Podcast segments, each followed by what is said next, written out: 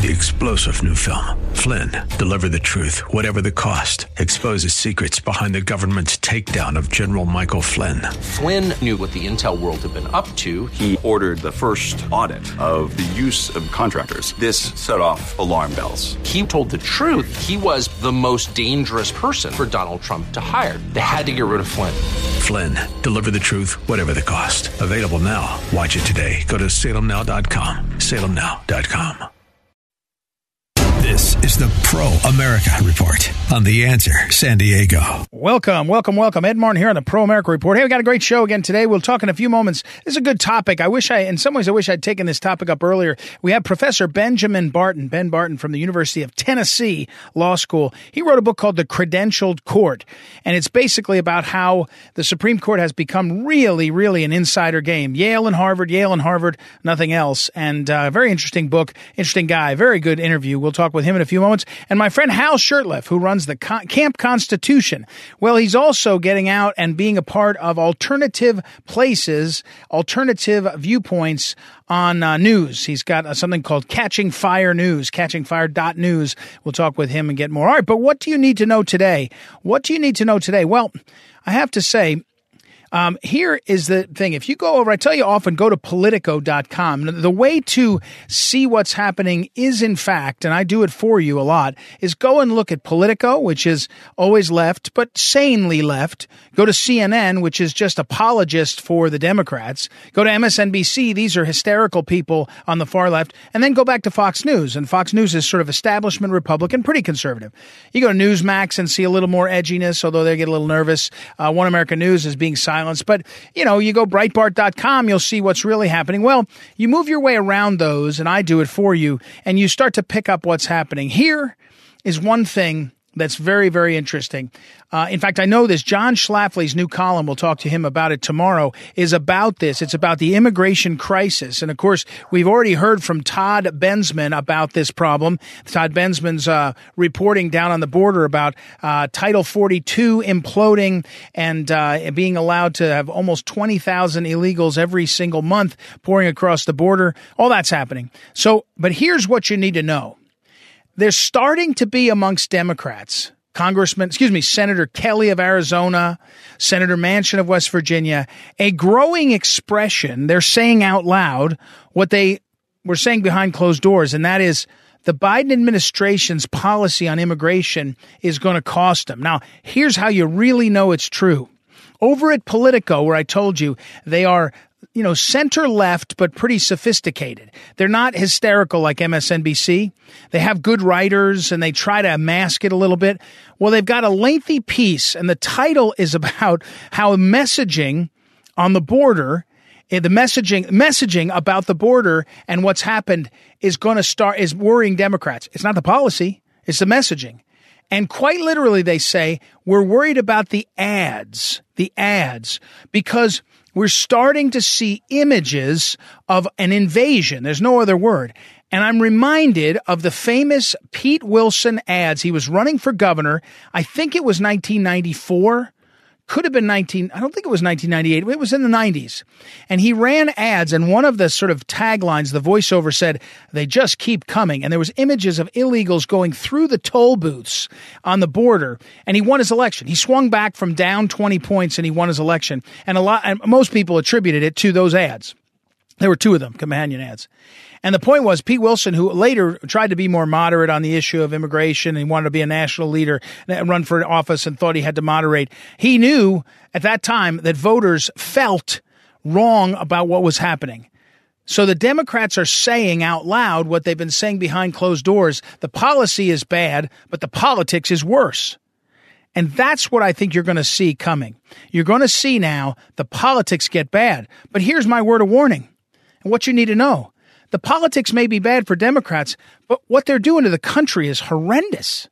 Really scary what they're doing to the country. So watch for that. All right, we'll take a break and we'll come back. We got a lot more. Don't forget, visit proamericareport.com, proamericareport.com. Ed Martin here on the Pro America Report. Back in a moment.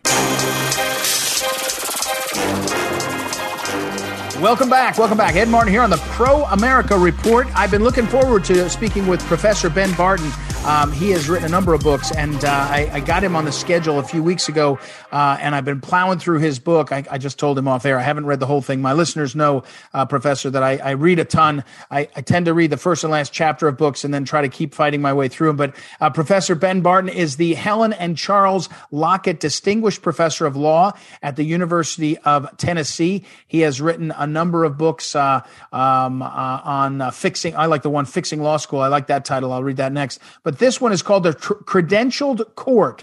And uh, he is looking at the Supreme Court and saying, um, wait a second, is this really the best we can do in terms of the people on the court? We're drawing them from the same places. In fact, I thought of you, Professor uh, Barton, uh, because there was a conversation, I think it was Ted Cruz, that was talking about Judge Brown Jackson, who sat on the board of Georgetown Prep, maybe, which is where Justice Kavanaugh went to school. And I think Ted Cruz was saying, you know, what's going on here up here? I, I'm mischaracterizing him on purpose, but up here in the swamp, everybody's in the same schools. Is that what's going on? But it's a serious point because the worldview of the justices matters and where they're formed matters. Everybody knows that. So, first of all, welcome, Professor Barton. How are you? Excellent. Great. Thank you for having me. Yeah, the book takes a look at Supreme Court justice backgrounds, basically, yeah. what the justices did before they got on the court. And it starts with John Jay, the very first Supreme Court justice, and it runs all the way through Amy Coney Barrett. And I did this partially because it's super fun. Yeah. amazing, amazing group of Americans, as you might imagine. Uh-huh. Um, but second, because I wanted to figure out whether the backgrounds had changed. And it turns out they've changed a lot. Um, and I think in a bad way. Uh, so if Jackson joins the court, seven of the nine justices will have gone to an Ivy League school for undergraduate. Eight wow. of the nine justices will have gone to either Harvard or Yale Law School. Six of the nine justices will have clerked on the Supreme Court, and that's the hardest job to get out of law school. And three of them will have replaced the justice they clerked for. I mean, talk about incestuous. And then after that, I mean, it is true Jackson worked as a public defender, and that would be different than what's on the court. But she also worked uh, some time at a big law firm in DC. And basically, from the time that she turned 18, she and these other justices have an immense, disturbing amount in common. And and the the, the Gorsuch Kavanaugh thing, these dudes went to high school together. Right. Like they've right. known each other since they were 15 and 14. Right. And they clerked together at the same time on the court. Yeah. Uh, so we're talking with Professor uh, Ben Barton. And by the way, let me say it again uh, the credentialed court. I love the subtitle Inside the Cloistered Elite World of American Justice. It's at counter Encounter Books, everybody. And he's a professor at uh, uh, Tennessee Law School, University of Tennessee Law School. And so, first of all, um, that's right. I tell people Chief Justice Roberts was the one where you can say, uh, okay, he was clearly like practice his whole life. He was going to be a Supreme Court justice, and so did, so did everybody else. When did this happen? Did this happen because of Bork, Thomas, and everyone went, uh oh, if you want to be a justice, you better behave a certain way because it's sort of everybody started behaving a certain way and coming from the same places wasn't always like this, right?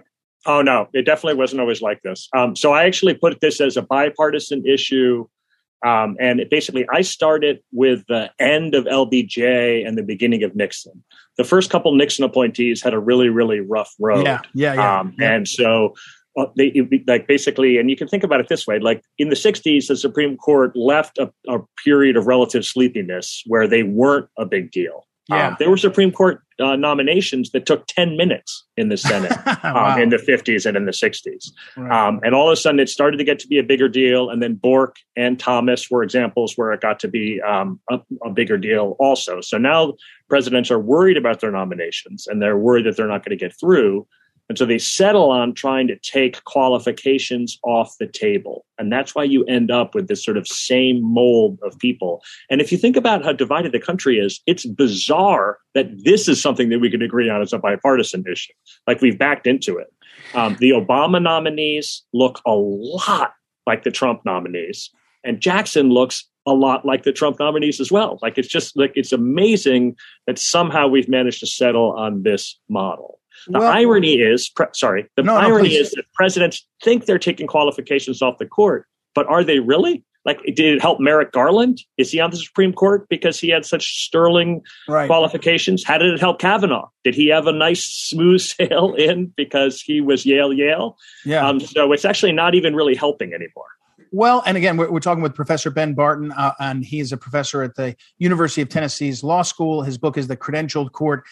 More troubling in a way, it's not that if you go to Yale, Yale, you can't have common sense, but the system expected that you would have um, different kinds of people in there with different kinds of perspectives. I hate to say it, but the first African American woman is hardly a diversity pick. I mean, I, I don't. I, I, mean, I know what it means to say she's a black woman, an African American woman. It's diversity, but you know, where's the where's the um, uh, you know, a railroad lawyer, or where's the CEO of a major corporation who everybody knows is very bright and very thoughtful and is going to be in there having a conversation about how these things fit together? I mean, at the very beginning, as you point out, if you were a Supreme Court justice, you know, in the first years of our republic, you might not get paid. I mean, you, you, didn't know for sure you'd get paid. I think. I mean, it was it was a ten. You were you were you were uh, you were um you were living in a in a hotel. I think the early ones were living in a hotel because DC was a or maybe it was it was a DC. Oh, dude, the first sitting was in New York.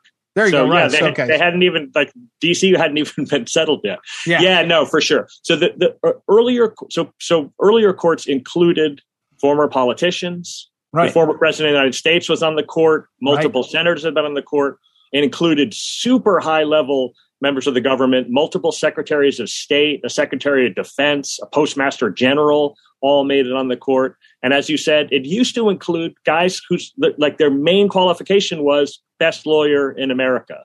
Louis Brandeis is a famous example of that. He gra- he did graduate from Harvard, but then the entire rest of his career was just being a awesome kick-ass lawyer until they put him on the court. And you just can't imagine that happening today right? And or best friend of the president right? There were people that you know it, oh, was, yeah. it was it was true that if you but so um is it worse now? I mean and by that i mean like you know you're a law professor. You you, you know you do that we have made the court a sophisticated thing now. I mean, I and I by the way, there's a famous speech that Rehnquist. I always quote it as if I remember it or know it. But Rehnquist in the 80s, I think he visited somewhere, uh, Europe or maybe even the Soviet Union. He came back and said, "We don't want two classes of lawyers. Where in this country we have judges. You know, from the beginning, you become either a judge, you know, a class, or you know, bureaucrats, or you become uh, practicing lawyers. We don't want that. We certainly have that, right?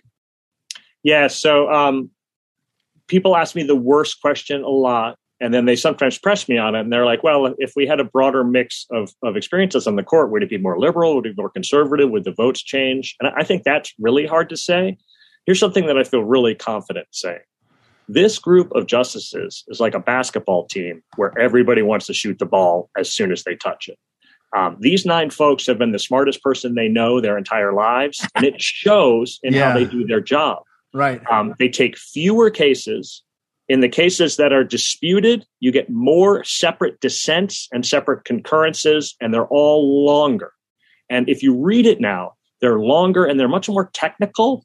And then you're like, well, why would that be? Dude, that's the skill we're sorting for. Right. We're choosing these people because they're awesome at that. So then when they get on the court, what are they supposed to do? Like their entire lives, they've demonstrated their merit by being the best and the best and the best at this sort of technical legal argumentation. And the irony is the modern Supreme Court especially the controversial cases, are handling what I consider to be not really legal issues. Like, like gay marriage is not something where you can study the Constitution, it's all written in there somewhere. Like these are broad policy issues where life experience would be really, really helpful. So, what is the solution?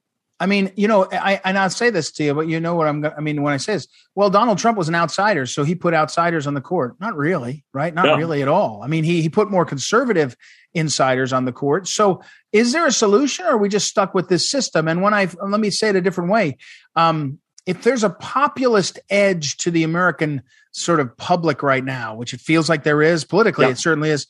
That it's not going to be sated by another Yale Yale uh, to the court. In fact, I think people are getting more if insofar as they're engaged on this, they're more and more frustrated. But here's my warning: out come the come J- June 30th or July 1st, if there's a decision to overturn uh, Roe v. Wade, and the media and big tech and all have positioned it that oh boy, watch they're changing the direction of the of the whole country. You're not supposed to do that, right? That's why we feel like, and the Democrats are like, that's right.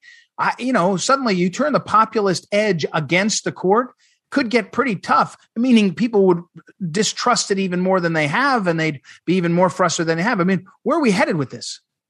Yeah. So, um, in terms of the backgrounds, uh, Judge J. Michelle Childs was one of the finalists here, and she had a much more old school background. Her the right. bulk of her career was spent in South Carolina, just being an awesome lawyer in South Carolina. She was a state court judge. Uh, we haven't had a state court judge on the court since David Souter retired. Um, and so she would have been, and she she went to University of South Carolina for law school. She went to a public law school and a public undergrad institution. Um, so she would have been, uh, she would have brought life diversity as well as other types of diversity. Right. And she almost made it. I think that um, there's actually bipartisan interest in this. Um, Scalia and Kagan and Sotomayor all have commented on this and basically agree with the point that the court is not as diverse life experience wise as it could be. And then the senators, you can see, have, have said similar things, although ironically, when it's Kavanaugh and Gorsuch, it's the Democrats who are complaining about it. When it's Jackson, it's the Republicans who are complaining about it. What we need is for them to get together and complain about it regardless. Right. And uh, uh, uh so back to my um, back to my idea, my question. The, I, I, swallowed my own question. Um, but how, what, how, if you could wave your hand, how would you fix it? Would you sort of say would you get someone who articulated hey we're, we're i mean we're not going to have the dc court of appeals judge that's in line next to move up you know merrick garland was nominated didn't get there but kavanaugh you know gorsuch was from out in colorado but not really right? He'd been out there for about a, a cup of coffee. It, how, how, would you change it? Would you try to and i can't change it by the law i don't think because the constitution says the president gets to pick but what would the sort of um, you know argument uh, you would um, uh, sort of position to tell people hey do it this way yeah, so there's the realistic one, which I said, which is basically like sunshine. The book is an effort to get people to notice this. Yes. And hopefully, presidents will take account. Right. The unrealistic one. Listen, the Supreme Court uh, uh, is very, very, very ill defined in Article Three of the Constitution. Article Three of the Constitution is is really, really, really short. And so Congress has a lot of power to change things. So, for instance, one thing that I would bring back is I would make them ride circuit. That's what they did for the first 80 years of the court. And I would make them get out into the country um, for swaths of the time and hear hear trials, you know, hear cases. They're they're at the top of this massive, gigantic system where they never see anything other than the very peak of it. I'd right. prefer to see them out and about in Kansas City or in Omaha yeah. Hmm. or in in yeah. uh, Pullman, Washington. Um, I would also, you could also, um, they used to be associated with circuits. So they used to be actually geographically located. And that was more by um, tradition than by law. But the, believe me, the Congress could change that. They could just be like, you have to actually be from the Ninth Circuit or the Fourth Circuit or the Fifth Circuit. And by be from, I don't mean like they're gonna they're gonna say that Jackson is from Florida, the same way they said that Gorsuch is from Colorado. Right, right, I mean, not to be mean about it, these folks are not from there. Right, like right, they've lived in DC for years and years and years and years and years. Um, so by from, I mean actually like living there and practicing there. Like like the last guy from Colorado was Byron Whizzer White. He was from Colorado. He grew up in Colorado. He did go to he did go to Yale. Um, while he was uh, leading the NFL in rushing, by the way. Um, but then he headed back to Colorado. and Was just a lawyer in Colorado until JFK put him on the court. So that's what I that's what I mean by from the place. Do you think? And again, uh, we're talking with uh, Professor uh, Benjamin Barton, who's at the the uh, University of Tennessee's Law School, and and his book again, which is Encounter Books. It's uh, the Credential Court Inside the Cloistered, a Cloistered Elite World of American Justice. Did you do you get grief for this? Writing a book like this, do you get grief? I mean, you, are living in a world where I, I, probably your colleagues are like uh, that a boy, but you know, also living in a world where some of the people that are uh, on their way up are are have the credentials that you're sort of describing, or uh, maybe you're not bemoaning the credentials, but you're describing that they're sort of far too common on this high court. Yeah, so it depends. I've given this talk to all sorts of different folks. Um, I've uh-huh. given this talk at several Rotary clubs in Knoxville, Tennessee, and believe uh-huh. me, those folks really enjoy what I have to say. Um, you can imagine law professors and federal judges are not super anxious to hear what I have to say because they all come from these backgrounds and they're like, I've seriously had people be like, "Why do you hate merit?" And I'm like, I don't hate merit. what is, why is our, why is our current definition of merit so narrow? Like every every president from Washington forward has wanted to put the best person on the court. No one's been like, I just want to find a huge yokel. Yeah. Um, but we used to have a broad version of merit. We used to have a version of merit where you could prove yourself you know, in your 20s, in your 30s, in your 40s, in your 50s. Now, ninth grade algebra is a sorting mechanism for whether you can get into an Ivy League school and then eventually get on the Supreme Court. It's crazy. Yeah, that's a great finish, great way to finish uh, because I, I, that that is there's so many things about it that uh, uh, it's not just wrong. It, it's sort of wrong to limit the options for American uh, people and students, but it's it gets you something as you say. You're sorting you're sorting for a certain type of uh, of behavior, and you're getting it. So, uh, yep. all right, Professor Benjamin Barton, the book "The Credentialed Court: Inside the Cloistered Elite World of American Justice." thank you for the time. The book is just out a few weeks. Everybody, I'll put it up on social media. really cool and, and great topic and uh, I think it'll be popular with, as you said, with a broad section of folks. So thanks very much, sir. Oh, my pleasure. Thank you for having me. All right, we'll take a break, everybody, and we'll be right back. It's Ed Martin here on the Pro America Report. Don't forget, visit proamericareport.com, and you can find this segment and others all, all there. I'll be right back.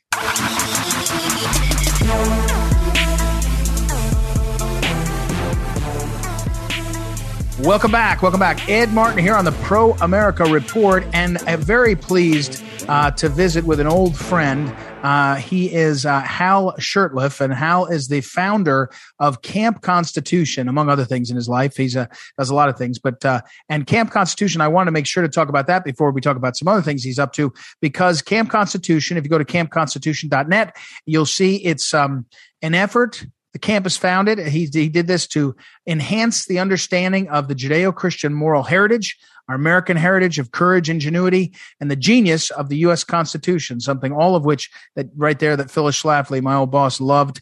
Uh, and um, the, the uh, camp, you can find out more uh, on the website, campconstitution.net, uh, and look at the registration form and find out if it's some something that uh, fits uh, the, the, life of your one of your family members or friends or others. Um, this summer, July 17th through 22nd, up in New Hampshire. Welcome, Hal. How are you? I'm doing fine. Thank you for having me. Hey, update on the Camp Constitution. I you survived COVID and everything. I mean, you're we're through that now. How's everything going? Well, give me a, just a little. yes, well, we had uh, we had camps in 20 and 21. In fact, last year we had our largest turnout ever. We had to. Uh, we had to uh, we filled our camp. We, we right. only so many only so many uh, beds and rooms that we can accommodate, Fantastic. and we're hoping to do the same thing this year. We also added a ladies' weekend retreat, which will hmm. take place late April into early May uh, of this uh, this month, and we added a weekend family retreat up in, in, in, my neck of the woods, just a few towns north of me. I'm in Alton, New Hampshire. Uh-huh. Um, and that's going to be the last Friday in September to uh, the Sunday, October 2nd. Hmm. Very cool. Well, good. Again, campconstitution.net. You can find out more. But I got an email from Hal, um, in part because, well, I, he sends them out periodically with information about an effort called Catching Fire News and catchingfire.news. And you know, one of the things, Hal, we talk on this radio show, a lot of us talk around the country. How do you find information you can trust? Well, you find people you trust and you either ask them, where do I go? Or you ask them, what does it all mean? And this mm-hmm. is an mm-hmm. interesting resource. Tell me about Catching Fire News and what's going on there and what you're seeing and what your part of it is. Well, uh, Tom DeWeese, who is the uh, founder and head of American Policy Center, and he's based in Virginia, yep. probably about an hour and a half from you. Uh, Tom is one of the, if not the top expert on the subject of sustainable development, Agenda 21. And uh, a donor of his said, look, uh, we'd like to get to have this network. So it's some. I think it's something like Frank's speech. You know, Mike Lindell's yep. Frank's speech. Yep. yep. Uh, it's we. Uh, I just did my third show, and we do hope to uh, have. I don't know if we'll have a lot of live broadcasts, but we'll do a lot of broadcast. Uh, we'll have uh, Patrick Wood. Uh, the man who sure. co-authored the books with Antony Sutton will be one of the hosts, and Tom DeWeese, myself, and there'll be others added to it as time goes on and it's uh, you know free. You go to that website you just gave out, and you can sign up for it. And you know what I'm seeing, Ed, is that a lot of people are getting a little tired of some of the even the mainstream conservative programming, uh, Newsmax and um, and uh, Fox News. They tell you a lot of bad news, but there's never any solutions to it. Just more bad news and scoops and breaking this, breaking news. But uh, this is more, yeah, we gotta we gotta give the information out, but we we uh, challenge our viewers to take an act, uh, to take an active role in solving these problems, and that could be at the local level. You know, the uh, as much as I dislike what he stood for, the old the late uh, Tip O'Neill said all politics is local, yeah. and he was right about that. Right, you're exactly right. That's this famous his his quote he'll be known for. Uh, CatchingFire.news um, is the website I joined. It takes two seconds. There's not a lot of uh, nonsense and all. And uh, so, uh, Hal, who who's on there? What are you saying on there? I, I, I, totally agree. By the way, I think that more and more people are saying, "Wait a second, um, the new the, the model." of cable news. The, the, the model is to make you crazy so you'll come back and see if you can be less crazy. And over time, it doesn't give you a way to feel good. I mean, intermittently they'll make you feel a little better, but they mostly say, "All right, you feel crazy? Good. Watch this pharmaceutical ad and come back." And whether that's CNN, exactly. MSNBC, or Fox News, that's what's happening. So, what what kind of thing? Tell me, like you just did three shows. What are what are you talking about? Well, uh, I, will interview uh, people that are involved in the Patriot movement. My first guest was uh, my good friend Barbara from Harlem. If you have not met her, you won't for, you won't forget her. She's just on fire for, for the Lord and for liberty, and she doesn't pull her punches. Uh, then I had um, a guest on that's an author, Dr. Felicia Nace, and her books. She's got a book out. Uh, she's a black woman. Uh, uh, uh she's got a degree in English, a doctor's degree, mm-hmm. and. Um, she's exposing the 1619 project and this nonsense called critical race theory. And she's encouraging people obviously you need to take an active role you know see if it's in your community first and then take action. And you need to have the right information. So that's what we provide. And uh, yes yesterday I, there was a group that i just become part of about a year ago called the mordecai mission. Mordecai of course from the old testament the one that stood up to uh, the king there. Uh, in the book of Esther, and uh, they uh, they have a game plan to use a sports analogy to get the get constitutional Christians elected at all levels of government all around the country, and so they're very proactive. One of the men I interviewed was a uh, actually he's a police chief of Highland uh, Village, Highland City, which is the city within Detroit. So, uh, but I'll be, uh, I'll probably have you on as a guest too, Ed, to promote your show and, uh, you know, the things that you do at uh, the Phyllis Schlafly Eagles. Well, and and Hal, you know, the thing I, I hear from more and more from folks is, uh, tell me, t- okay, tell me what's wrong. I got it, and then sometimes you have insight yeah. on that, and then tell me what to do about it. Right? Tell me, give me some, give me some range of of uh, of uh, uh of options because um, the model again of agitate and and return uh, to to get agitated again. We're talking with uh, uh Hal Shurtleff and his website campconstitution.net. It's very important. Camp Constitution worth checking out if you have uh, family yourself. There's a bunch of events uh, as well as this the camp this summer. And then we're talking now about ca- catching fire uh, dot news, catching fire news. This his new effort. Um, Hal you've been around a little longer than me. I mean, not too long. I don't want to be getting trouble with you, but we've been around longer than me, and you've watched the f- ebb and flow of the information battle. Um, that you know we used to say, well, why, why, aren't we hearing about how the Congress voted? I'll never forget. I often tell my listeners uh, back in in early 2010, I think it was, I had an old timer come up and he said, I never used to know how my congressman voted until they they print the you know the print the votes three weeks later. I never knew. Now I can find out. And he said, "I'm mad." You know, as an old old Democrat actually who was uh, wanted to be more, voting more conservative. But this information battle, Hal, um, are we losing it? You know, you try your your day job is trying to get these kids to understand, young people understand the Constitution and its values. Uh, but are we losing it because the values seem to be less present? So it's hard to teach about something they never heard of. And uh, and then when you say, well, catching fire news dot uh, catching fire dot news, well, okay, good, but it's like a, a, a literally like a thimble in the ocean. That's true. I think if you asked me this question four years ago, I'd probably say no.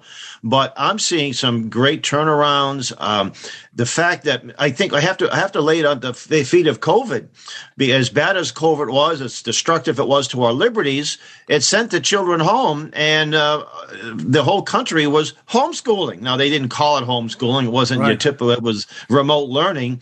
But for the first time in three generations, parents I mean, for the most part, were paying attention and they didn't like what was going on. And look what happened to Virginia. That was totally unpre- uh, not, not predicted by the left. They had no idea what was coming.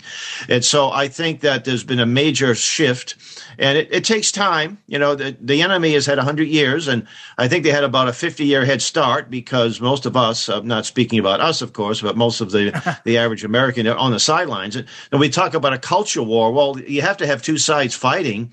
And if, if the one of the teams is in the locker room, it's yeah. not much of a war. Right, but finally, right. I think uh, people are, are, fighting back. What, what we see in Disney, for, for goodness sakes, with this, uh, the bill that was passed in Florida. Yeah, and, it, and, and I see the pro life movement be, uh, gaining much momentum too.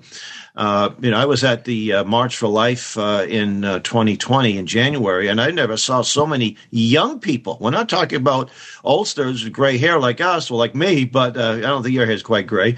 Uh, but they were young people 30 and under. It was just phenomenal. And these people are going to be a force to be are a force to be reckoned with.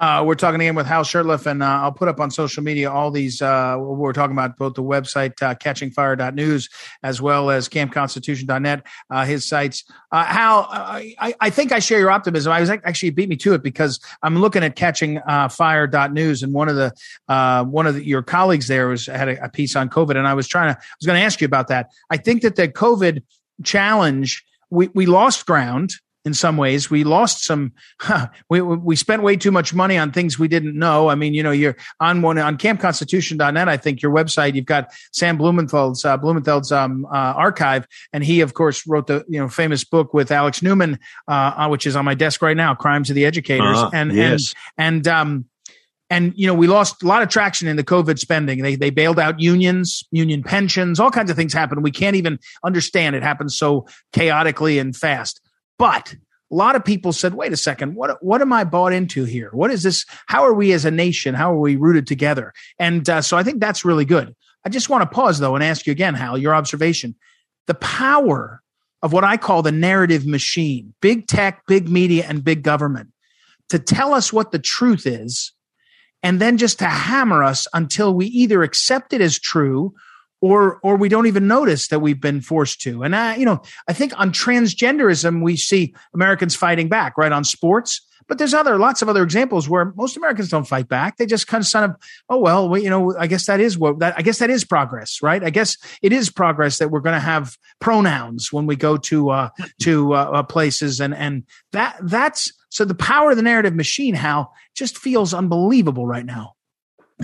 I have to agree. Just just with these ridiculous masks, you know, back in March of 2020, even uh, Saint Anthony Fauci, the magnificent, he said you don't really need to wear them; they don't do much. And then two months later, we get to wear masks, and they didn't have to worry about enforcing this. You didn't have to have police giving people tickets, arresting them. The average citizen was more than happy to be deputized as an enforcement agent. You go into a store, and people are, some cases, people were shot dead summarily executed for not wearing a mask and uh, it's just um, it's very troubling. Uh, but uh, you know, and because I had the mistaken notion in uh, in when I was living in Boston in May of 2020, when the mandates, the, the so-called mandates came out, they have to wear a mask. I said there'll be civil disobedience in two months. I was wrong. Yeah. Uh, people yeah. love the mask. They didn't want to take it off. I heard, I think it was Joe Rogan who said that the mask is sort of a MAGA hat for the left. Yeah, they wear it with pride. You know, I think that I think they do. That's I think that is uh, Rogan. But uh, I, that's why uh, there's a God in heaven, and that's uh, where my my comfort is because uh, it's troubling. And then you say, well, you know what? I don't always understand God's plan, but there's there's God has a plan. The other good thing about COVID, you know, this Agenda 21, one of the goals is to get people out of uh, rural areas and get them into the cities so they can be controlled easier. People are moving out of the cities, and like us, you know, and we're so delighted to live here where we are. Yeah. Instead of looking at commuter rails, I'm looking at uh, uh, at uh, woodpeckers and woods and trees and deer. You know.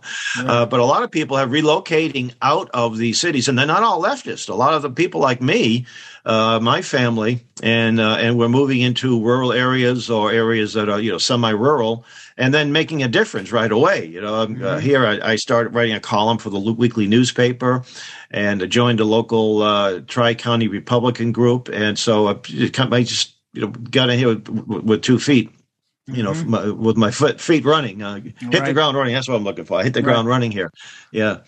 Um, well, it's um, it is. I think it's all right, and I think that it is true. It's just it's amazing to think about uh, the power right now. All right, Hal, I got to run. Hal Shurtleff again, uh, found, founder and Thank head you. of Camp Constitution, campconstitution.net, also catchingfire dot news. Uh, I'll put it up on social media. Thanks. Thanks very much, Hal. Thanks, Ed. Thanks for having me. All right, everyone, you're, you're, very welcome. We'll take a quick break. don't forget, you go to proamericareport.com and you can find all these segments over there and links and others. And I will uh, post this up there as quick as we can get it done. And we'll be right back. Ed Martin here on the Pro America Report. Back in a moment. This is the Phyllis Schlafly Report, a daily broadcast from Phyllis Schlafly Eagles. And we're upholding the legacy of Phyllis Schlafly, grassroots activist, author of 27 books, and articulate voice for traditional values for more than 70 years. And now, from the archives of Phyllis Schlafly Eagles, here is Phyllis Schlafly.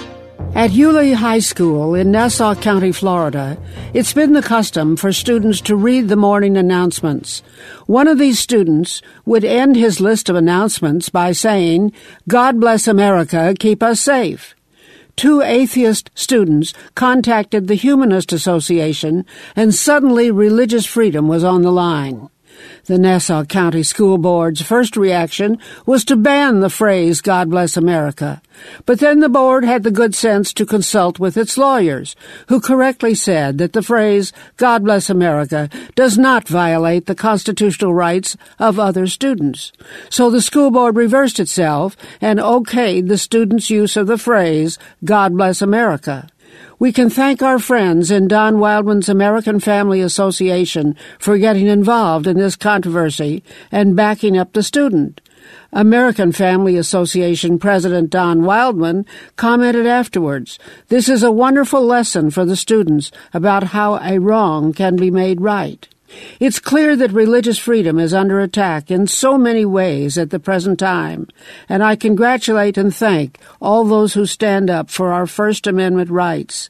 It's obvious that the goal of the atheists is to chase all Christians inside their churches and prohibit any mention of God or Christianity or even religion in the public square, in any public place or event, or in any public school. The atheists don't want young people to know that the phrase God bless America has permeated our history for hundreds of years. How the attack on our religious freedom got started and became widespread under the Obama administration is well told in my book called No Higher Power. You don't hear much about this controversy in the mainstream media, but it's eating away at our basic constitutional rights, and Americans should be alert to guard against it. This has been the Phyllis Schlafly Report with Ed Martin, president of Phyllis Schlafly Eagles. Freedom of worship and the right to express our faith and read our Bibles is foundational to America. At phyllisschlafly.com, we promise to track mounting threats to the free exercise of religion and equip you to fight back. Your defense begins at phyllisschlafly.com. Thanks for listening, and join us next time for the Phyllis Schlafly Report.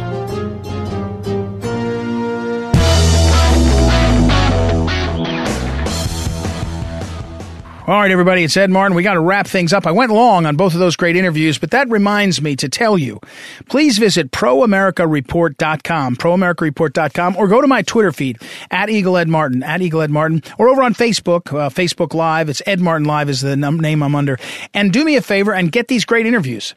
Listen again if you'd like, but also forward them on to others, like them, uh, you know, subscribe. It's a big help. So these are great interviews. I went long with both of these interviews today because I just thought I couldn't stop. Uh, so interesting interesting and so timely. And I figured I'd give up some of my time talking to you to let us hear from them. So thank you as always to the great Noah Dingley, our producer, and thank you to Joanna Spilger, our associate producer.